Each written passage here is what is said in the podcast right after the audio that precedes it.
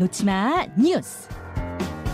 이 시각 온라인을 뜨겁게 달구는 뉴스, 네티즌이 주목하는 뉴스, 놓치마 뉴스, 강승희 씨 어서 오세요. 안녕하세요. 예, 어떤 소식부터 볼까요?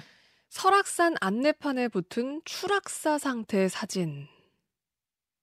아니 추락사라고 하면 등산하다 산에서 떨어진 승객을 말하는 것 같은데 그 사진이라는 게 무슨 말입니까? 이 실제로 이 추락사한 상태 그 사진이 안내판에 붙었다는 이야기인데요. 출입 금지 구역이라는 경고 안내판인데 네. 이게 설악산 토왕성폭포 일대 세워진 거거든요. 네. 어, 지금 보시는 사진은 모자이크가 된 상태지만 실제로는 모자이크가 안 된 상태의 실제 사진입니다. 아니 잠깐 이래도 가셔야겠습니까? 라는 제목이 붙은 네. 안내판인데 그 밑으로 사진 두 장이 있네요. 네. 설명 좀 해주세요. 실제로 실족사한 상태 등산객 두 명입니다. 각각 다른 상황이고요. 네. 부상 정도가 굉장히 심각한 모습이고요. 핏자국까지 선명한 그런 모습의 사진인데 사진을 딱 붙여놓고 네. 이 구간은 출입금지 구역입니다. 네. 어, 이러셔도 가시겠습니까? 이런 뜻인 거예요? 맞습니다. 여기가 허가받은 암벽 등반객만 갈 수 있는 곳이고 일반 등산객은 출입이 금지되어 있는 곳인데 네. 그러니까 실제로 사망 사례가 여러 건 있었던 곳이거든요. 그래서 음. 매년 안전사고가 발생하는 매우 위험한 지역이다. 음. 이래도 가셔야겠냐 이런 문구도 적혀 있고요. 그러니까 금지구역에서 무리한 등산을 했다가는 이렇게 될 수 있다. 어떤 충격요법을 주기 위한 그런 취지로 사진을 넣은 걸로 보입니다. 예, 예. 그런데 이 사진을 두고 논란이 굉장히 뜨거웠습니다. 어. 어, 사진 소유가 너무 지나친 거 아니냐. 그러니까 실제 사진을 넣었기 때문에 이거 너무 지나친 거 아니냐 비판이 음. 있었는데 네. 그런데 오죽하면 그랬겠냐는 의견이 굉장히 많았습니다. 그래요? 그러니까 위험하다고 여러 번 안내도 가는 사람 들 때문에 이 정도까지 붙는 거다. 어. 저기 안 가면 저 사진 안 봐도 되는 거잖냐. 가지 마라. 이런 의견도 있었고요. 아, 저 구역까지 들어가지 않았다면 저 안내판 볼 일도 없다. 그렇죠. 가지 말라는 데를 왜 가지고 저걸 보느냐. 네. 오죽했으면 저랬겠냐. 이런 의견이 더 많아요. 맞습니다. 어, 네티즌 의견은. 네. 저는 저거 보면서 떠오른 게 담배 겉표지에다가 아, 그 폐암에 걸리는 사람의 폐 사진 뭐 이런 경고 사진 네. 넣었을 때 그때도 감론을박이 있었어요. 이렇게 혐오스러운 사진을 넣는 게 맞느냐? 오죽했으면 넣겠느냐? 네. 똑같은 논란이네요. 맞습니다. 예, 예.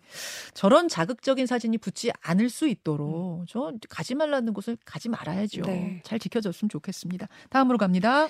요양시설 노인 학대 CCTV는 무용지물. 사각지대에서 벌어지는 일부 간병인들의 뭐 학대 뉴스 이런 게 종종 보도가 돼 왔는데 네. 그런데 CCTV를 붙여놔도 소용이 없었어요? 맞습니다.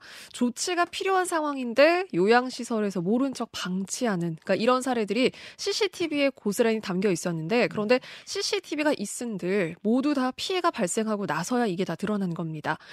어, 영상을 준비했는데요. 수도권의 한 요양원이고요. 침상에서 빈 식판을 긁으면서 어떤 배가 고파 보이는 할아버지인데 네. 그런데 개의치 않고 식판을 뭔가 확 낚아채가는 그 요양원 관계자들의 모습이 있고요. 음. 홀로 그렇게 할아버지가 남겨주셨다가 갑자기 이렇게 옆으로 고꾸라지셨습니다. 어.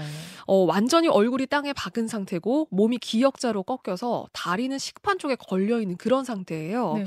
그런데 문 밖에도 직원들이 왔다 갔다 하는데도 아무런 조치가 없었고 이 그대로 20분 정도 방치가 됐습니다. 간병인이라는 거죠. 네. 어, 요양원 측에서는 바쁜 시간이라서 발견을 못했다 이렇게 음. 해명을 했거든요. 그런데 이 할아버지 등에서 그러니까 두달 넘게 그 반창고가 붙은 그 모습이 포착이 됐는데 그러니까 이것도 피부하고 완전히 협착이 돼버린 상태거든요. 그러니까 관리가 제대로 안 되고 있었다. 가족들은 이렇게 음. 이야기를 했고요. 수도권의 다른 요양원에서는 네. 이 그 입소해 있던 할아버지들 간의 어떤 그 뭔가 분쟁 같은 걸로 보이는데 한 할아버지가 휠체어에 탄 할아버지하고 산책하듯이 휠체어를 밀어주는가 싶더니 네. 갑자기 그 휠체어를 훅 밀쳐버리고 할아버지 머리까지 폭행하는 그 모습이 담겼습니다. 저거는 환자들 간에 일어난 일이에요. 네. 어. 근데 제지하거나 이거를 뭔가 보고 조치를 하는 그런 과정이 없었던 거고요. 네. 이 이제 맞으신 할아버지가 결국 응급실에 실려갔는데 뇌출혈 진단을 받고 결국 돌아가셨습니다. 그러니까 말고도 이 폭행 말고도 이미 일곱 건의 폭행이 있었는데 음. 조치가 없었던 거고요. 그러니까 CCTV를 보호자가 실시간으로 볼 수 있게 하자 이런 의견들도 있고요. 네. 그리고 나이 들면 대부분 요양시설에 의존을 하게 될 텐데 그러니까 이런 조치가 제대로 되지 않는 모습도 음. 씁쓸하다. 어떤 학대 대책도 필요하다는 의견도 많습니다. 제도적인 보완이 좀 필요해 보이네요. 네. 예. 다음으로 넘어가죠. 납치됐다던 아내 음성은 알고 봤더니 AI 보이스피싱. 그러니까 내 아내하고 너무도 똑같은 목소리로 전화가 걸려온 거예요. 납치됐어. 나 도와줘. 네. 알고 보니까 이게 AI 목소리였어요? 맞습니다. 실제 허허. 아내가 아니었어요. AI로 특정인의 목소리를 흉내내는 deep voice란 기술이거든요. 그러니까 AI 기술인 deep learning에 voice가 합쳐진 말인데 그런데 당사자 목소리가 20초 정도만 있어도 이걸 얼마든지 만들어낼 수가 있습니다. 20초요? 네. 20초, 그러니까 제 목소리 20초만 있으면 저랑 똑같은 목소리로 무슨 말이든 할 수 있는 네. 거예요? 제 목소리도 만들어낼 수 와. 있고 그러니까 이렇게 또 뭐 방송이나 어쨌든 보도가 되고 나거나 아니면 목소리를 어쨌든 알고 있다면 이건 얼마든지 만들 수가 있는 거죠. 그렇군요. 어, 실제로 피해 사례는요. 네. 어, 그러니까 이 피해자가 유튜버였거든요. 예. 그러니까 보이스피싱 일당이 음성을 수집하기가 어렵지 않았던 겁니다. 아, 피해자가 유튜브로 방송하는 사람이었어요? 네. 어. 그래서 이 목소리로 납치를 당했다면서 이 남편에게 그 흐느끼는 목소리까지 담긴 그 보이스피싱 전화가 간 거고요. 예, 예. 실제로 2천만 원을 뜯겼습니다. 세상에. 네, 이런 피해가 있었고 그래서 익숙한 가족 지인 목소리를 활용할 수 있는 보이스피싱이기 때문에 속아 넘어가기가 훨씬 쉬운 거고요. 음. 그래서 전문가가 어떤 그 대비 요령을 추천을 했는데 네. 보이스피싱범이 모르는 어떤 가족끼리만 알 수 있는 암호 구호를 만들어라. 그러니까 음. 만약에 전화가 왔을 때 네, 네. 보이스피싱범 모르는 뭐 예를 들어서 너 오늘 아이라고 한다면 너 오늘 버스 몇 번 타고 나갔니? 음. 이런 식으로 그러니까 뭔가 그 버스 번호를 정해 놓든가 음. 가족끼리만 알 수 있는 어떤 암호를 만들어서 음. 보이스피싱범이 대답을 할 수 없게끔 아, 이렇게 만들라는 그러니까 거죠. 제가 말 승희 씨가 제 딸이에요. 승희 씨가 막 울면서 엄마나 납치돼서 저한테 전화가 온 거예요. 그러면은 승희야, 너 그 등에 그 뭐지? 거 미리 네. 점 말고 어 뭐 장미 너 그거 뭐지? 하면은 뭔가 암호를 댈 수 있게. 네. 승희야, 너 암호 뭐야? 이렇게 될 수 있게. 그렇죠. 아, 가족끼리는 맞게 대답을 할 거고 이 경우는 지금 AI 기술을 이용해서 목소리를 똑같이 구현했다는 건데 사실은요 제 주변에 이 전화 보이스피싱 납치 전화 받은 분들이 꽤 있어요 제 지인 음. 중에 대부분은 뭐 딸 아들 이런 경우인데 울면서 엄마 아빠 이러면 전화 오면은 그냥 넘어간대요. 네. AI 목소리 똑같지 않아도 울면서 얘기하면 거의 그냥 자기 자신 목소리처럼 음. 들린대요. 백발백중 다 넘어간답니다. 그래서 여러분 암호는 미리 정해놓으시는 게 음, 좋습니다. 네. 가족들끼리 혹시라도 이런 상황에서 전화가 오면 나는 너한테 질문할 거니까 넌 이걸 답해. 네. 아주 특이한 어떤 거. 맞습니다. 좋은 방법이네요. 좋은 방법인 것 같아요. 네. 하나만 더 가죠. 중학생 카페인 주의보. 카페인이요? 카페인이요. 카페인? 커피에 들어 있는 카페인? 네. 무슨 그렇습니다. 얘기입니까?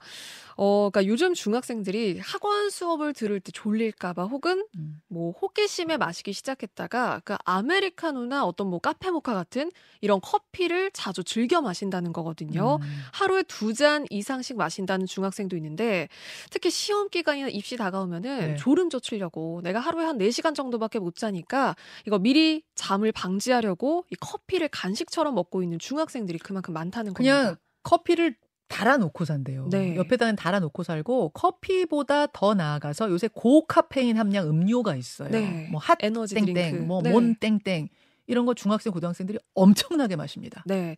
그래서 청소년이 아이스 아메리카노 기준으로는 한 잔만 마셔도 이 카페인 일일 섭취 권장량의 두 배가 되는 거거든요. 음. 그런데 이 카페인이 그 성장기 이 학생들에게는 칼슘의 흡수를 방해해서 당연히 성장 방해하고요. 또 마신 직후에는 이게 또 도움이 되기는 하지만 장기적으로는 예민해지고 집중력도 감소시킬 수 있고요. 아. 실제로 질병관리청 조사에서도 중고등학생 한 22%가 이렇게 또 카페인을 접하고 있다고 합니다. 네, 집중력을 단기적으로 높이는 것 같지만 장기적으로는 해치는 거군요. 네. 네, 뭐 부모님들이 좀 체크해 주셔야겠습니다. 수고하셨습니다. 고맙습니다. 김현정의 뉴스쇼는 시청자 여러분의 참여를 기다립니다. 구독과 좋아요, 댓글 잊지 않으셨죠? 알림 설정을 해두시면 평일 아침 7시 20분 실시간 라이브도 참여하실 수 있습니다.